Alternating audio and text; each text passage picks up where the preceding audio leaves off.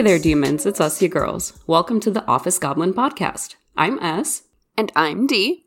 and we are goblins. Two goblins on the internet that have many thoughts, interests, and opinions about stuff and things.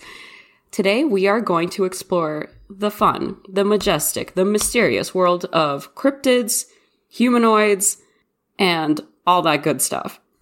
Yes. Yes. The the creepy, the crawly, the sexy, who knows? You know what? We should probably do a uh, a secondary list about um the the tier rank of like sexiness among cryptids and humanoids. Ooh. We could do that. Like that's a trend now where people are doing tier lists, like S tier to F tier or whatever.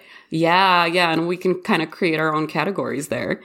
It's like would bang on sight to would have arrested. I don't know. Yeah, would in touch with a uh, fifty foot pole.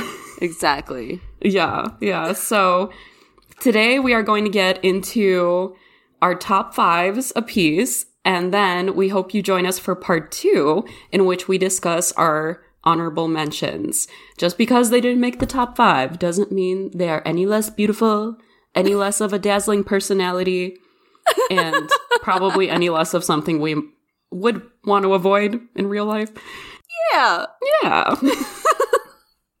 so let's get into it. D, why don't you kick us off with your number five?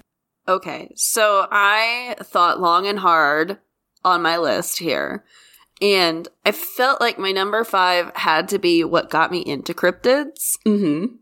and that, dear listeners, is the beautiful, luxurious, silky smooth Loch Ness monster. Tell us all about it. Okay, so the Loch Ness monster, also my Nessie, is a large marine creature believed by some to live in Loch Ness, Scotland. And I am terribly sorry if I'm pronouncing that in a very American way. Very Midwestern way. That is that's how I grew up saying it. And so basically, there's a lot of theories on what Nessie could be. Is she a stick? Is she an ancient dinosaur that managed to live inside the Loch Ness past, you know, the meteor hitting? Most claims have been debunked. The lake has been swept with such intense sonar and nothing has ever been found, right? So it's Uh huh. it's a pretty well known fact that Nessie doesn't exist, but the story Uh huh. is so just like I don't know, it's one of those where it's like it's your first and so it means more to you than anything else. But yeah, that's my heart will always have a little place in it for the Loch Ness monster. You know what? I I think that's a great first choice to start off with, and like you, I think that was also kind of like my first introduction into the wacky world of mysterious monsters of the cusp of whether they do exist or have existed, you know, but like mm-hmm. just the very essence and appeal of them. Right. But I also will say because when I think of Nessie, I think of that one iconic black and white photo. oh yeah. And even nowadays, when people catch alleged paranormal or supernatural activity mm-hmm. with the phone cameras we have now, with the functions that we have now, why is it that all of a sudden it looks like pictures and videos are taken with a potato? I that is such a good point, and that's talked about on so many other like podcasts or paranormal investigations of hmm how is it that we can capture things in basically 4K on your standard issue cell phones, Yeah. but to to actually get evidence of things that don't look like they're coming from a 80s CCTV camera is just mind-boggling. I and you know some people would probably argue that it's the paranormal messing with the waves in the air. Whatever. there's got to be a point, right, where you either catch the damn thing physically Mhm. or in a video or on a photo. Like at Right. the, at that point, there's if it's going to be a real item, it's going to show up. Otherwise, it's just going to be like a mystical, magical creature. Right, right. And like if if you have cameras that can capture your pores spewing sebum and your hair growing in real time, then there's no reason why let's say other mystical creatures unlike ghosts, let's say, that don't aren't typically known for interfering with electronics, wouldn't Mhm. be captured clearly. Right. I mean, that's like there, there's so many different cryptids out there. You know, I don't want to ruin any that are on your list or my list, but hmm by this point, there should be some kind of photo evidence if they're not, in fact, magical or paranormal, right? You know, Totally. So yeah, dear Yeah. S, I have Yes. regaled you with my number five. Please bless me with yours. So my number five is the Skinwalker. Oh, And I think that's one of those that has so much lore behind it because of indigenous Americans, right? And skinwalkers not only are known as tricksters, but there is that element of both the paranormal and the supernatural that they Mhm. could change time and create vortexes and but also interfere, you know, with electronics and wavelengths and experiment and um Mhm. I think of like Skinwalker Ranch or you know stories like that mm-hmm. where cattle goes missing or people and they, you know, return in really weird states and lights and is it a jackalope, is it a coyote, you know, things like that. And that's why I think makes the skinwalker such a terrifying yet fascinating creature because Mm-hmm. it can appear as a human, as an animal, as something, you know, with none of those qualities. I don't know, I would be very hard pressed to be caught in like places like Arizona, you know, or New Mexico that have the lore and the mystique of the skinwalker or Utah. yeah, that one. That one, I I find the story fascinating. I am also terrified to talk about it though. So you already have bigger balls than I do. as as two white women doing what white women do, just naming the creatures that roam the earth. Like, yeah, let's just, let's just talk about them. Get into it, yeah.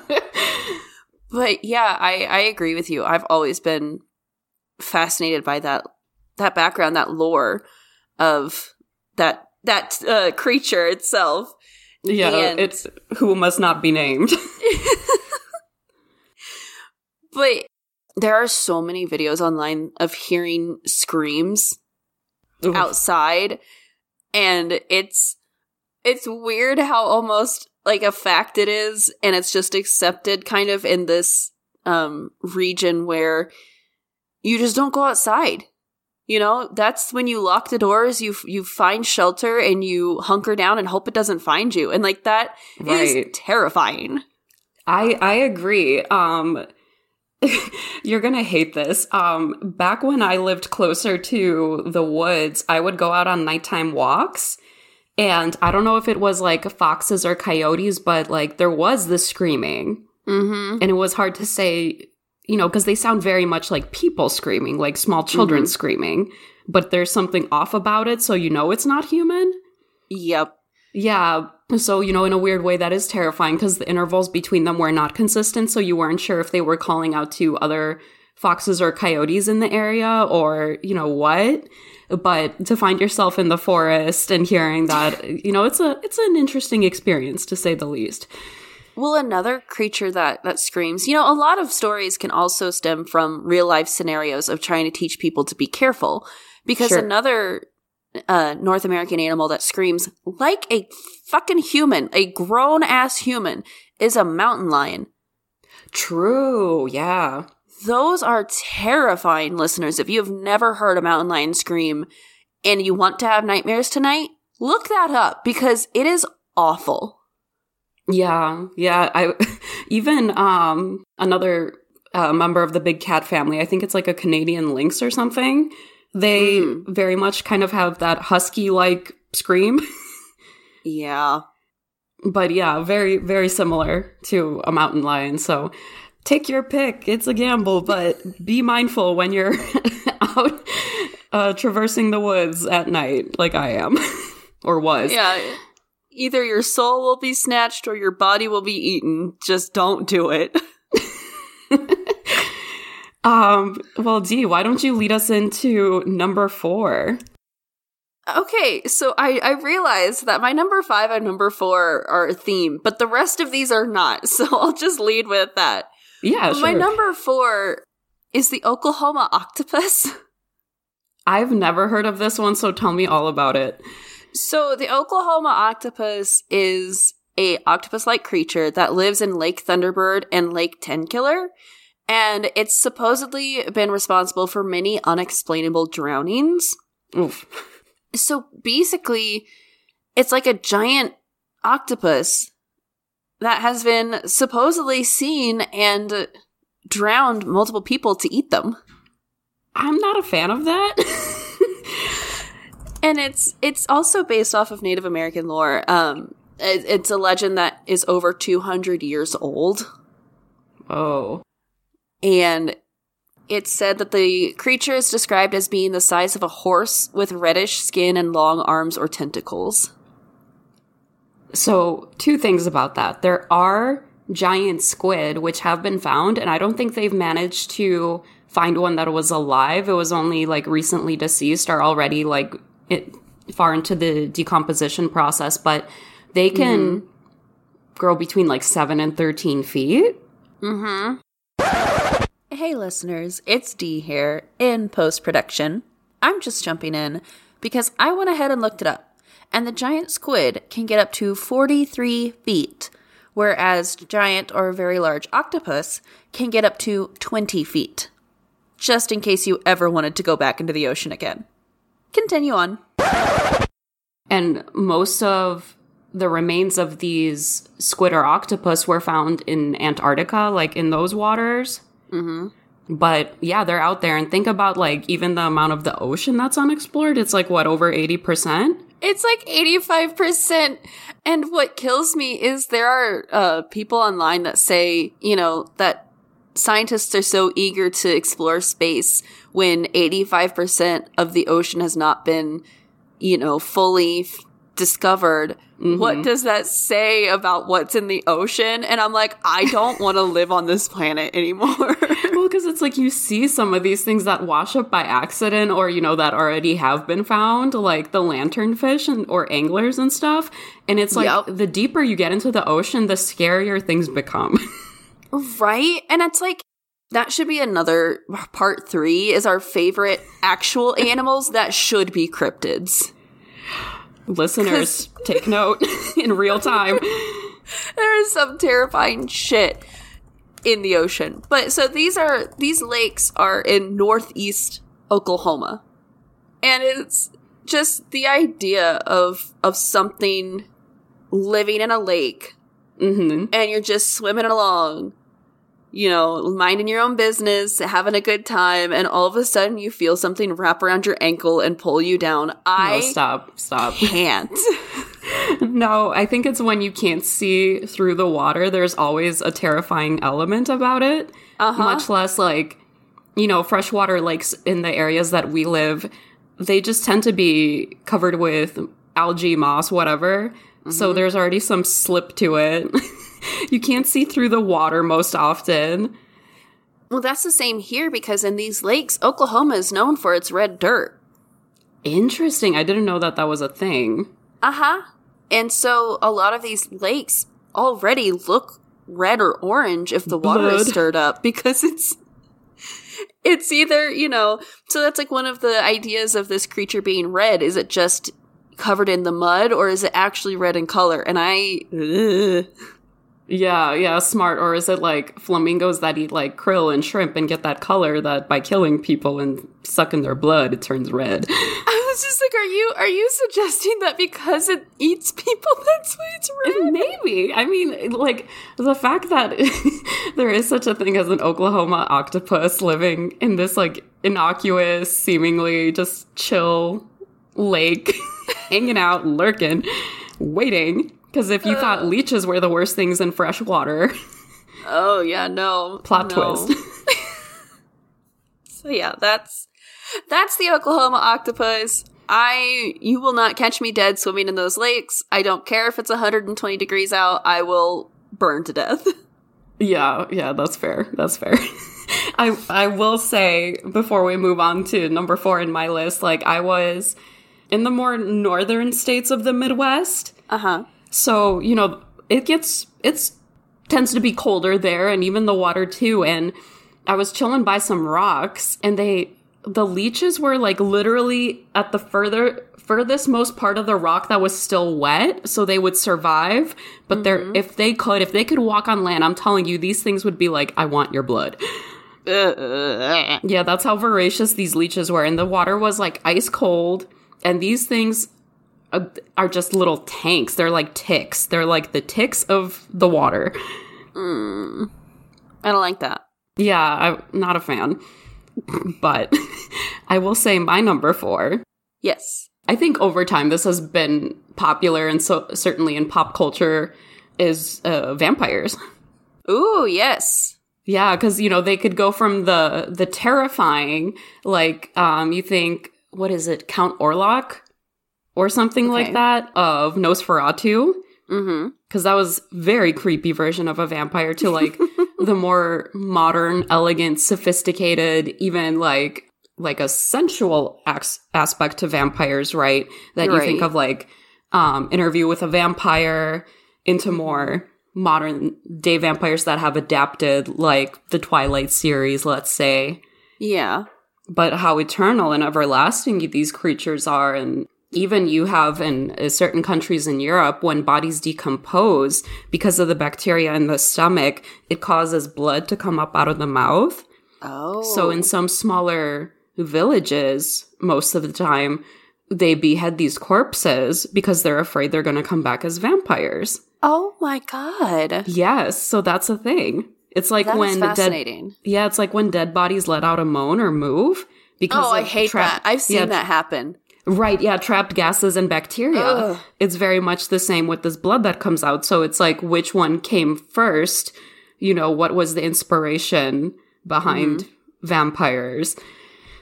Oh my goodness. So I have a question about your vampires. Are you a fan of like your normal vampires drink blood to survive or have you seen the vampire ideas that they take memories?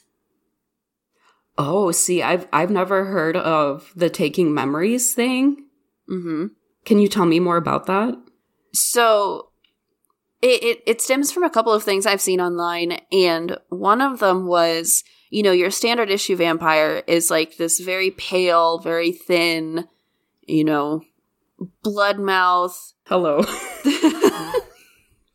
Not you. but it's almost like this monstrous creature that automatically kind of instills fear in anyone who sees an image of it, right? yeah. And most people have normal fears of heights or spiders, you know, but they don't Mhm. have fears of your toaster or your phone, which could also just as likely kill you if they explode, right? Sure. So, what happened in humanity's history that made us automatically fear something that looked like that? You know what? That's a great question because there is this everlasting kind of fear of the dark, right? The, the mm-hmm. unknown and the ghoulies that seemingly come out at those times of the day, right? Right, Because the night is more mysterious. right. And so then the other part was have you ever, you know, kind of had that feeling of you're not alone or you're being watched in your house, even though you know you're the only one there, and you get up mm-hmm. and you walk into another room to get something and you forget what you got up for? Uh huh. Oh, see, I, I just always assume that, like, that's a anxiety riddled brain. See, and that's that's just it. It could be anxiety or it could be a vampire. I'm gonna start blaming it on vampires. Then, like, oh no, yeah, the vampire in my house clearly took my memories. See, it works. It it's a good, you know, excuse, but it's also kind of terrifying. Yeah, yeah, that is terrifying. I mean, I've heard of the things like uh, vampires can hypnotize people, Mm-hmm. um, or you know that they cast no reflection and things like that. but yeah, I, I, oh man, that's yeah, that's an interesting one. It's kind of like when people sneeze. It's either someone is talking mad smack about you or someone's walked over your grave. Ooh, see that I've always had attributed to like your shiver up your spine is someone walked over your grave.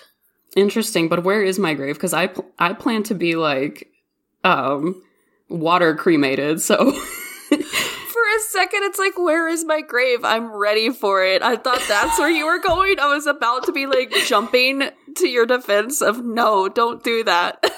I mean, you don't know. You might have been talking to a ghost the whole time. Like, I was Bruce Willis, you were the little boy. it makes sense. I'm pale enough. Oh my god. like, I'm lost in thought enough to be, like, oblivious of my surroundings. You're a vampire's thrall. yeah, absolutely. I have that at the top of my resume. Thanks so much. You're welcome. But why don't we move on to good old number three? So, Dee, what you got for us? Yeah, so it's a number three for me is one that I have kind of held a little close to my heart, you know, as a kid, and then it got stronger as I got older. And that's the Japanese folklore of the kitsune. Yes, yes, this is a great one. So, get into it. So kitsune is basically it's one it's the Japanese word for foxes. Um, but the folklore specifically are foxes that possess paranormal abilities that increase as they get older and wiser. Okay. And it says, so I'm also reading f- from a website, so I get everything right here, people. According to yokai folklore, all foxes have the ability to shapeshift into human form. While some folktales speak of kitsune employing this ability to trick others, as foxes in folklore often do, other mm-hmm. stories portray them as faithful guardians, friends, and lovers. Interesting. And so this is going to sound ridiculous.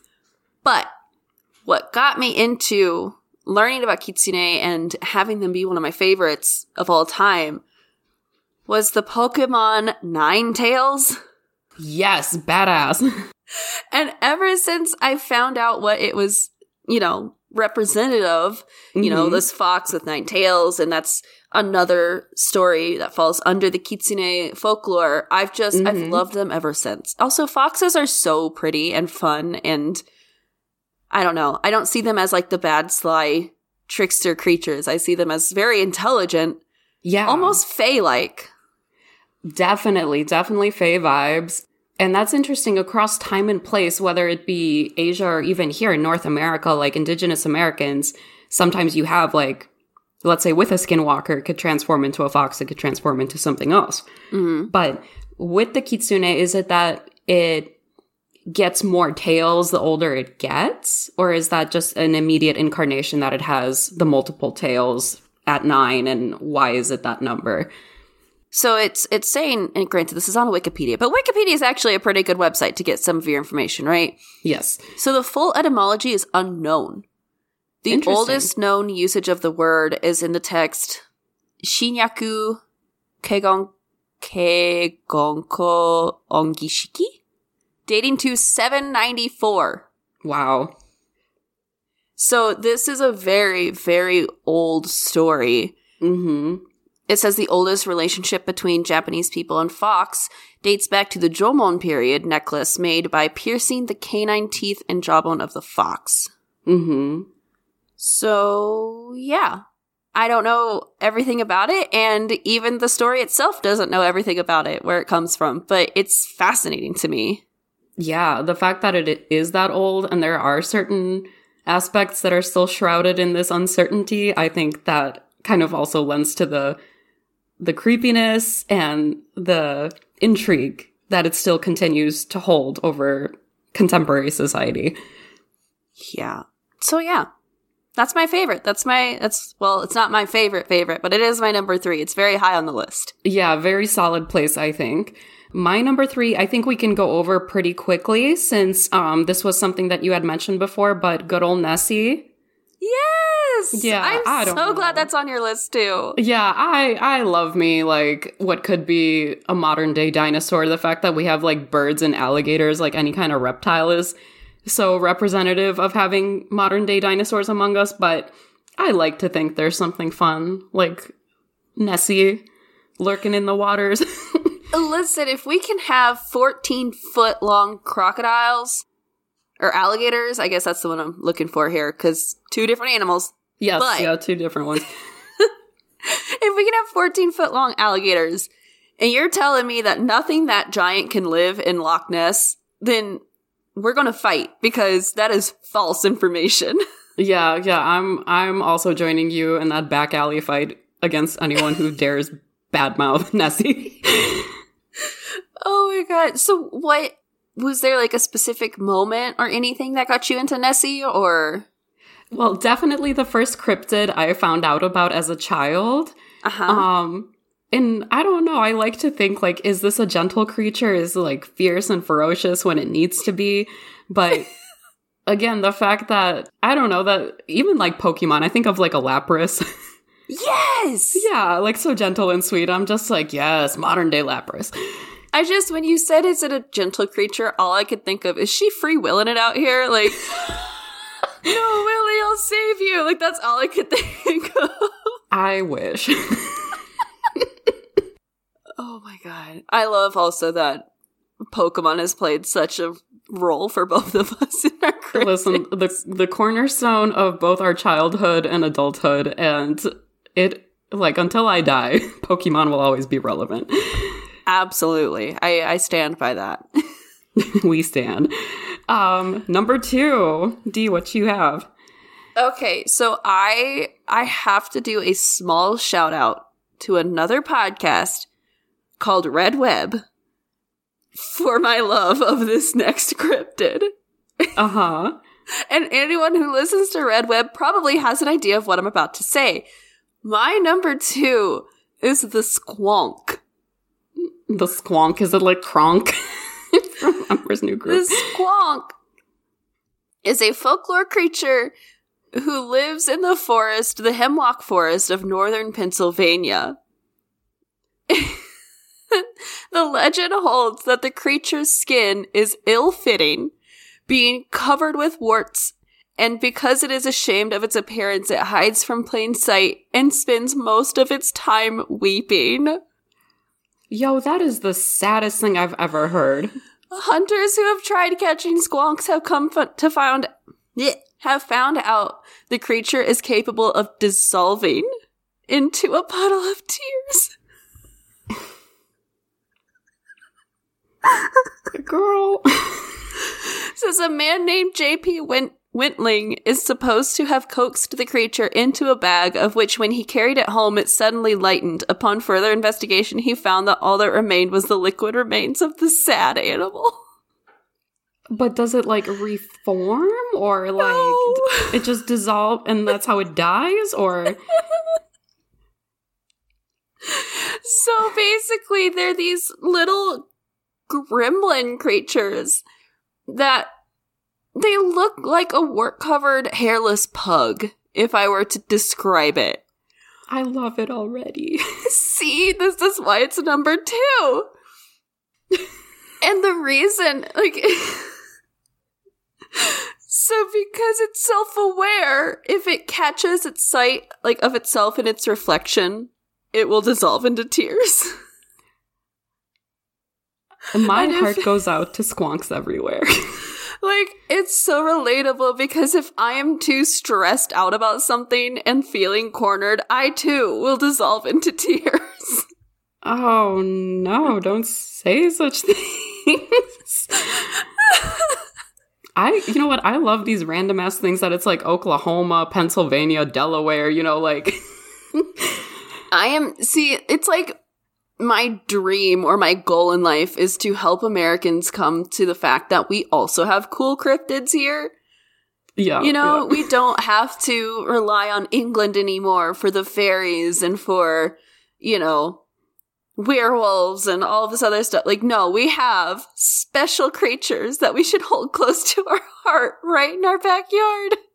We need like a self esteem building workshops specifically geared towards squonks. be like, don't let the mirror be the bad guy. Love yourself.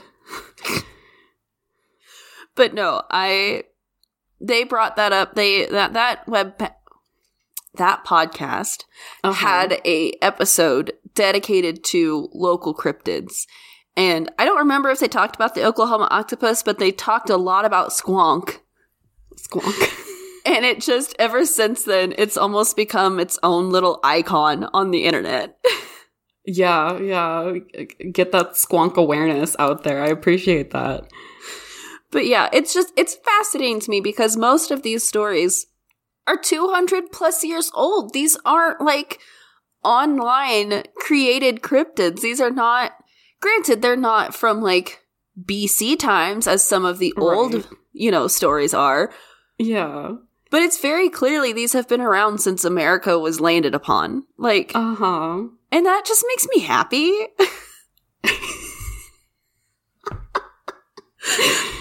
Anywho. I, I just feel so bad for them. They're like little wailing, sad little baby things that you need to comfort. You you should absolutely when we're done Google a picture and listeners, I will do my best to remember to post a picture on our Tumblr because they're just so pathetic and I love them at the same time. Yeah, hashtag relatable. um, my number two is the Kappa. So this is like a little humanoid creature about the size of a child. Okay. And exists in Japanese mythology. They love Oh. cucumbers and they engage in sumo wrestling. And if that doesn't make you love them, then I don't know what will. So wait, they're just like mini humanoid beings that sumo wrestle? Yeah. Okay, hold on. I gotta Google this. I gotta look this up. Right, and they could be they could range their behavioral spectrum ranges anywhere from just like little tricksters, mischievous creatures to like full blown criminals, like you know, looking up ladies' kimonos, right, or Oh. drowning, kidnapping, eating people. This looks like a cross between a monkey and a frog.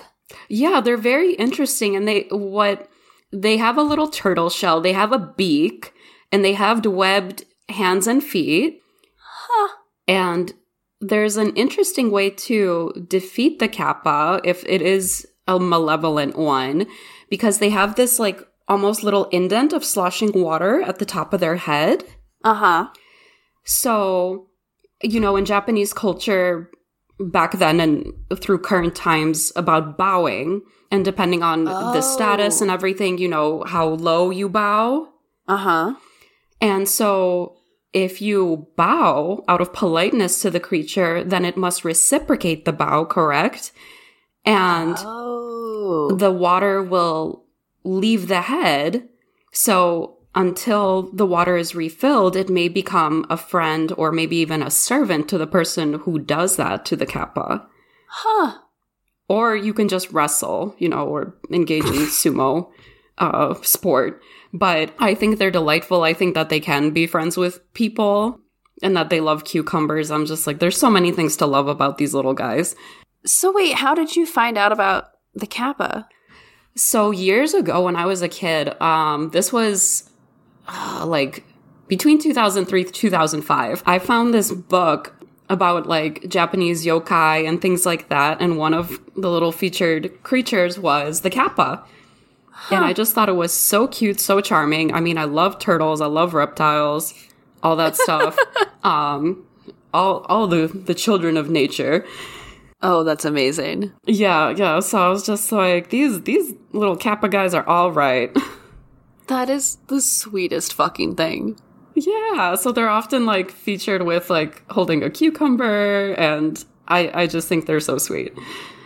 I wonder where the cucumber came into play because normally, isn't it like, you know, the fruits that are for Japanese creatures are like lechi or something, or lychee. Yeah, yeah, and it's so interesting because again, according to the gods at Wik- um, Wikipedia, the folk belief is that their favorite traditional meal is the cucumber. And at festivals, people are more likely to offer cucumber, others like Japanese eggplant or aubergine, soba, which is a type of buckwheat noodle, kabocha, so it's a type of Japanese pumpkin.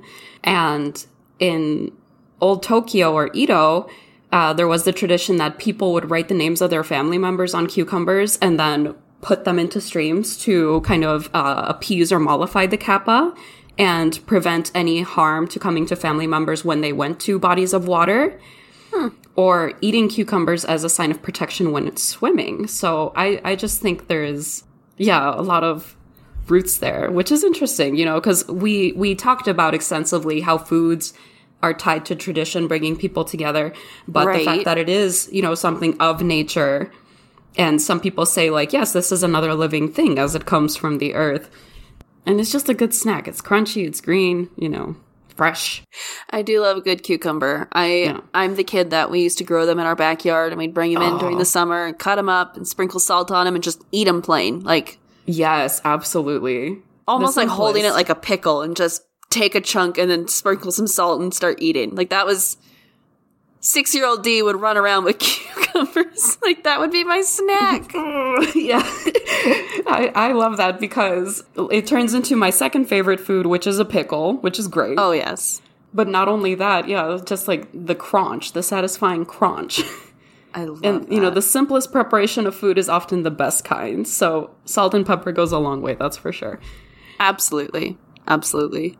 But much anticipated number one spot. Okay, so I told S before that my number one spot is the most basic bitch answer I probably could give, and I don't care. It is dragons. Hell yeah. Dragons have been my favorite cryptid since conception. I swear to God. I have always loved dragons. I've loved all the different types drakes, you know, wyvern, normal dragons, everything. I've loved them all.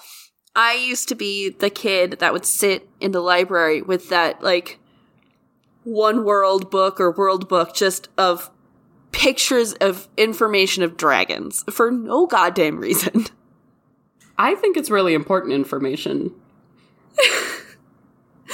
I think what really solidified it for me was I, as a kid, was a huge Animal Planet person. Mm-hmm. I watched it noon to night. I, at one point in high school, this is a bit of an aside, but just to put into perspective, right? I went to the local, one of the local colleges, like my biology class went to take a biology quiz, like it was a quiz bowl for, for high school students, right? Mm-hmm. And there were other options. And so the teacher asked, Are there any other tests people want to sign up for? And I said, I'll sign up for the zoology test for shits and giggles. Motherfucker, I placed. I placed eight Rank. out of like a hundred people who took this quiz. I did not study. That is so baller. But so I watched Animal Planet, and if anyone out there can remember this, it was the early 2000s, and they had a special where they found, and I put big air quotes around this, a fossilized mother dragon and her baby in a cave in like Eastern Europe, right? Mm-hmm. And so it's almost this hour or two hour long special that they, you know, find these frozen creatures and they're trying to, you know, dig them out and like do scientific research on it and see where they came from and what like their diets were. And so it was, I think, supposed to be educational kind of on archaeology Mm-hmm. but then they just had to make it about dragons, and seven year old D thought it was real. It because it is. Duh. And so I like on top of that, I'm also a Harry Potter kid. Like I grew I grew up reading Harry Potter and there are dragons in there and so just it was steeped. My my entire formative years were steeped with dragons. Steeped in dragons. And I've loved them ever since. Now, did you like programming like uh, Dragon Tales when you were really little too? I did. I did used to watch Dragon Tales. I I think that was such a good show. I loved Zak and Wheezie because they were the only two-headed dragon, Yeah. and you know, such a nice color combo of purple and green. See, and also when How to Train Your Dragons came out, like the the first movie, I was hooked. I've been hooked ever since. That was like the last good movie I feel like I've watched. It's probably not, but you know, it's it's up there. It's up there, top five. it's up there. And I was, I think, either in high school or I had just graduated high school when that movie came out. Listen, I think that's one of those things that it's good for any time, any age, because even in mythology, right? Like all across the world, you have stories about dragons. I can tell you, I have European roots. And one of the stories that I grew up with was a dragon that lived under a mountain and about a boy, a simple peasant boy who was tasked with getting rid of the dragon by putting dynamite in sheep because the dragon was eating like, you know, oh. all the cattle and things like that. And it was becoming a huge problem. And this peasant boy left this dynamite filled sheep and the dragon ate it, right? Uh-huh. And smoke became, uh, started coming out of its belly and whatnot and the dragon didn't know what was happening. So it went to the nearby body of water and was drinking, drinking, drinking, and it couldn't, you know, stop what was going on in its body. So what ended up happening was that the dragon drank so much water that it drowned. And in other stories, it blew up. But, you know, oh, so wow. this was like a meddlesome dragon. But then you have like in the East, like in the Asian tradition, where dragons signify fortune, good luck, that they're mm-hmm. uh, wise creatures. Yeah. So I think that's so cool that you have the whole spectrum there of dragons, and they just look so freaking cool. Right? I j- and there's so many different kinds. Like I like I listed, you know, drakes are dragons that don't have wings. Dragons are the ones that are what you think of, right? They have the wings, the four legs all on two. Yeah. Wyvern are goddamn terrifying because they are basically giant snakes. Hey there, listeners. It's Dee again, and I'm here to correct myself. I did not mean wyvern, I meant worm. And unfortunately, my dragon knowledge has lacked over the years. A wyvern, however, is a dragon with wings and only two legs. Fun fact for the day. Carry on. Oh, badass, like a basilisk kind of thing? Yeah. That's, uh-huh. It's a type of dragon. And it's, so it's, there's a little bit of something for everybody. Like, the dragon pie is very large and has multiple flavors. As it should. And another tie into Pokemon, we have Charizard, who's a dragon. And yep. then from the legless dragons all the way to, you know, full limbed, four limbed dragon. We have mm-hmm. like Dratini, Dragonair, and Dragonite. Yep. So if Pokemon says it's good, it must be good. See, we live and die by the Pokedex. Ain't that the goddamn truth? All right, dear S, what is your number one on the list? Okay, so it may be argued that mine is very basic as well, but aside from John D- Denver telling me West Virginia is a great place, the Mothman. yes, I honestly was going to put Mothman as one of my honorable mentions. So please tell me all about it. So I love Mothman for many reasons. Is it a moth? Is it a man? Is it both? we won't know.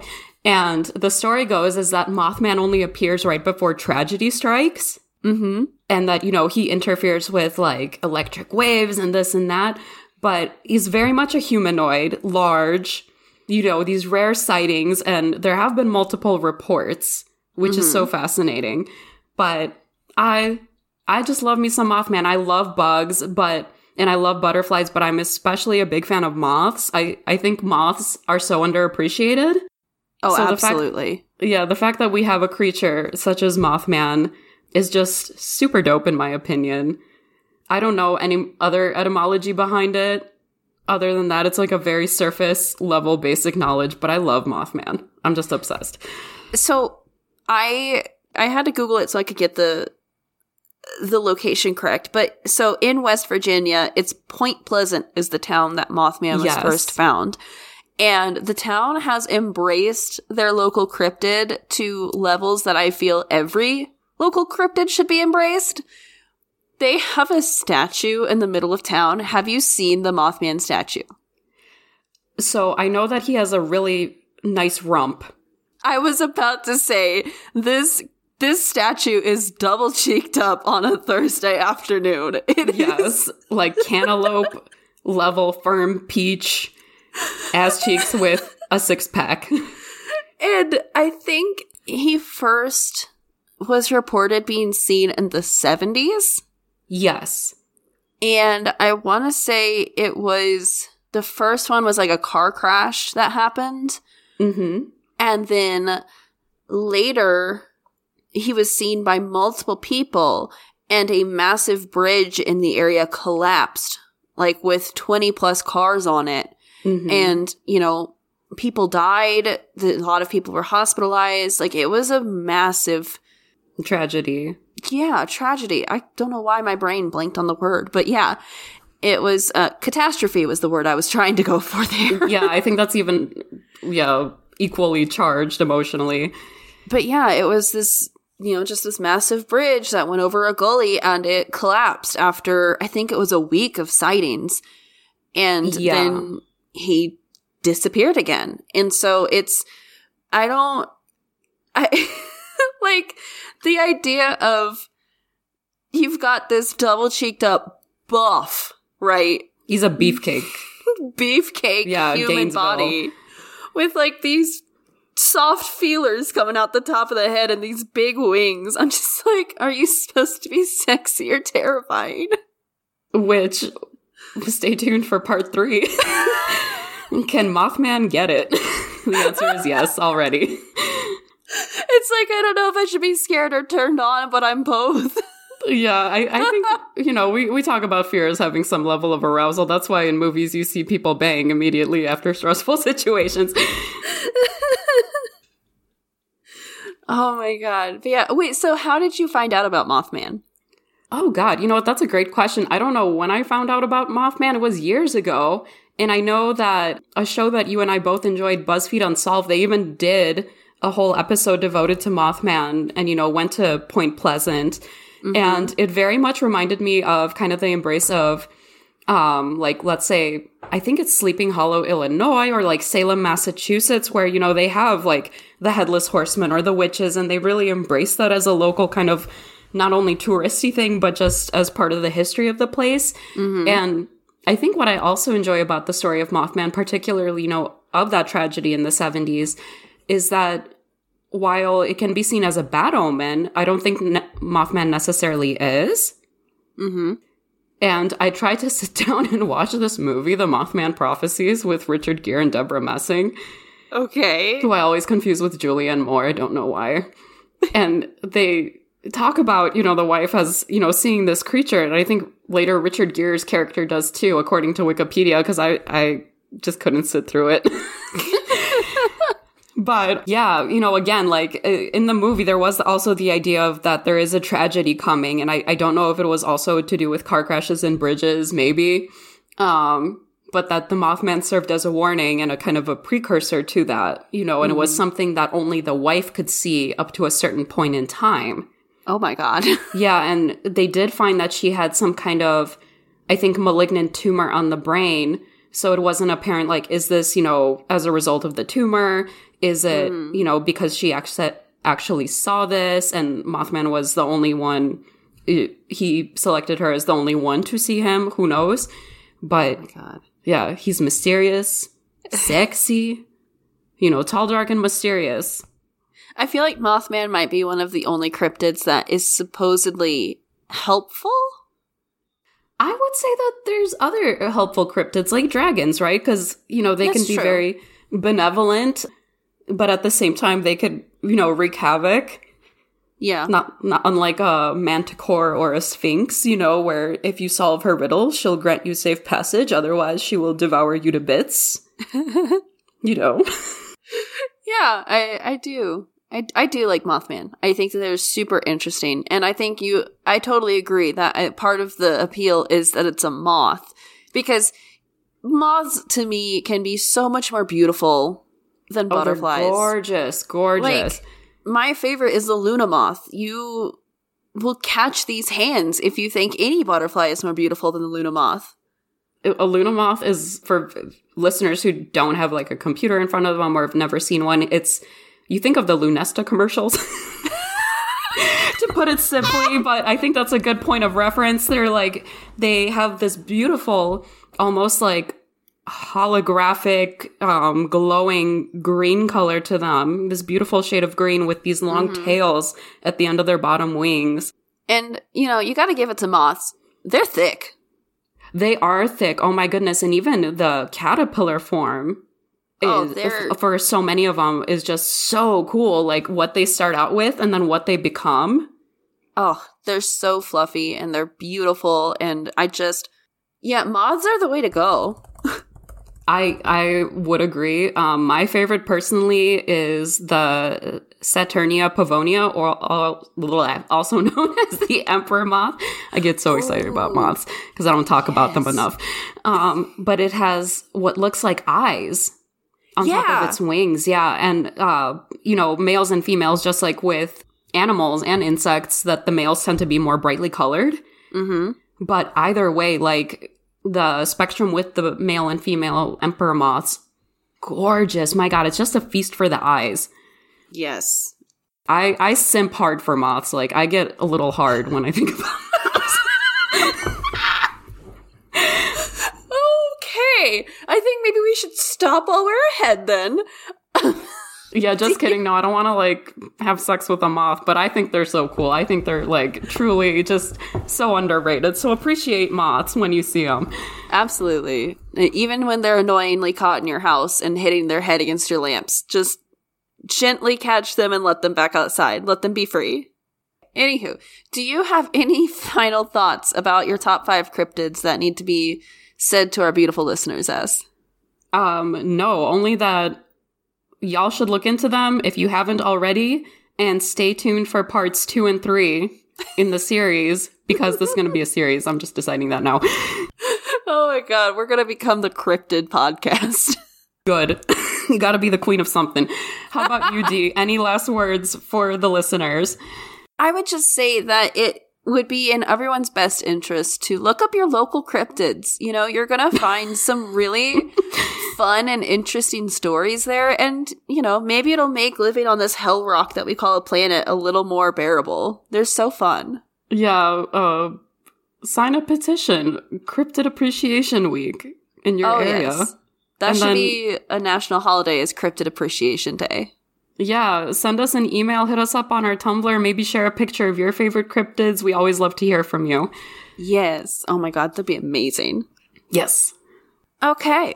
Well, with that being said, thank you everyone for listening. If you have enjoyed it thus far, leave a like, a rating, subscribe, bookmark, shout us out into the universe, and send us to your friends. Tell them that we are awesome and worth listening to.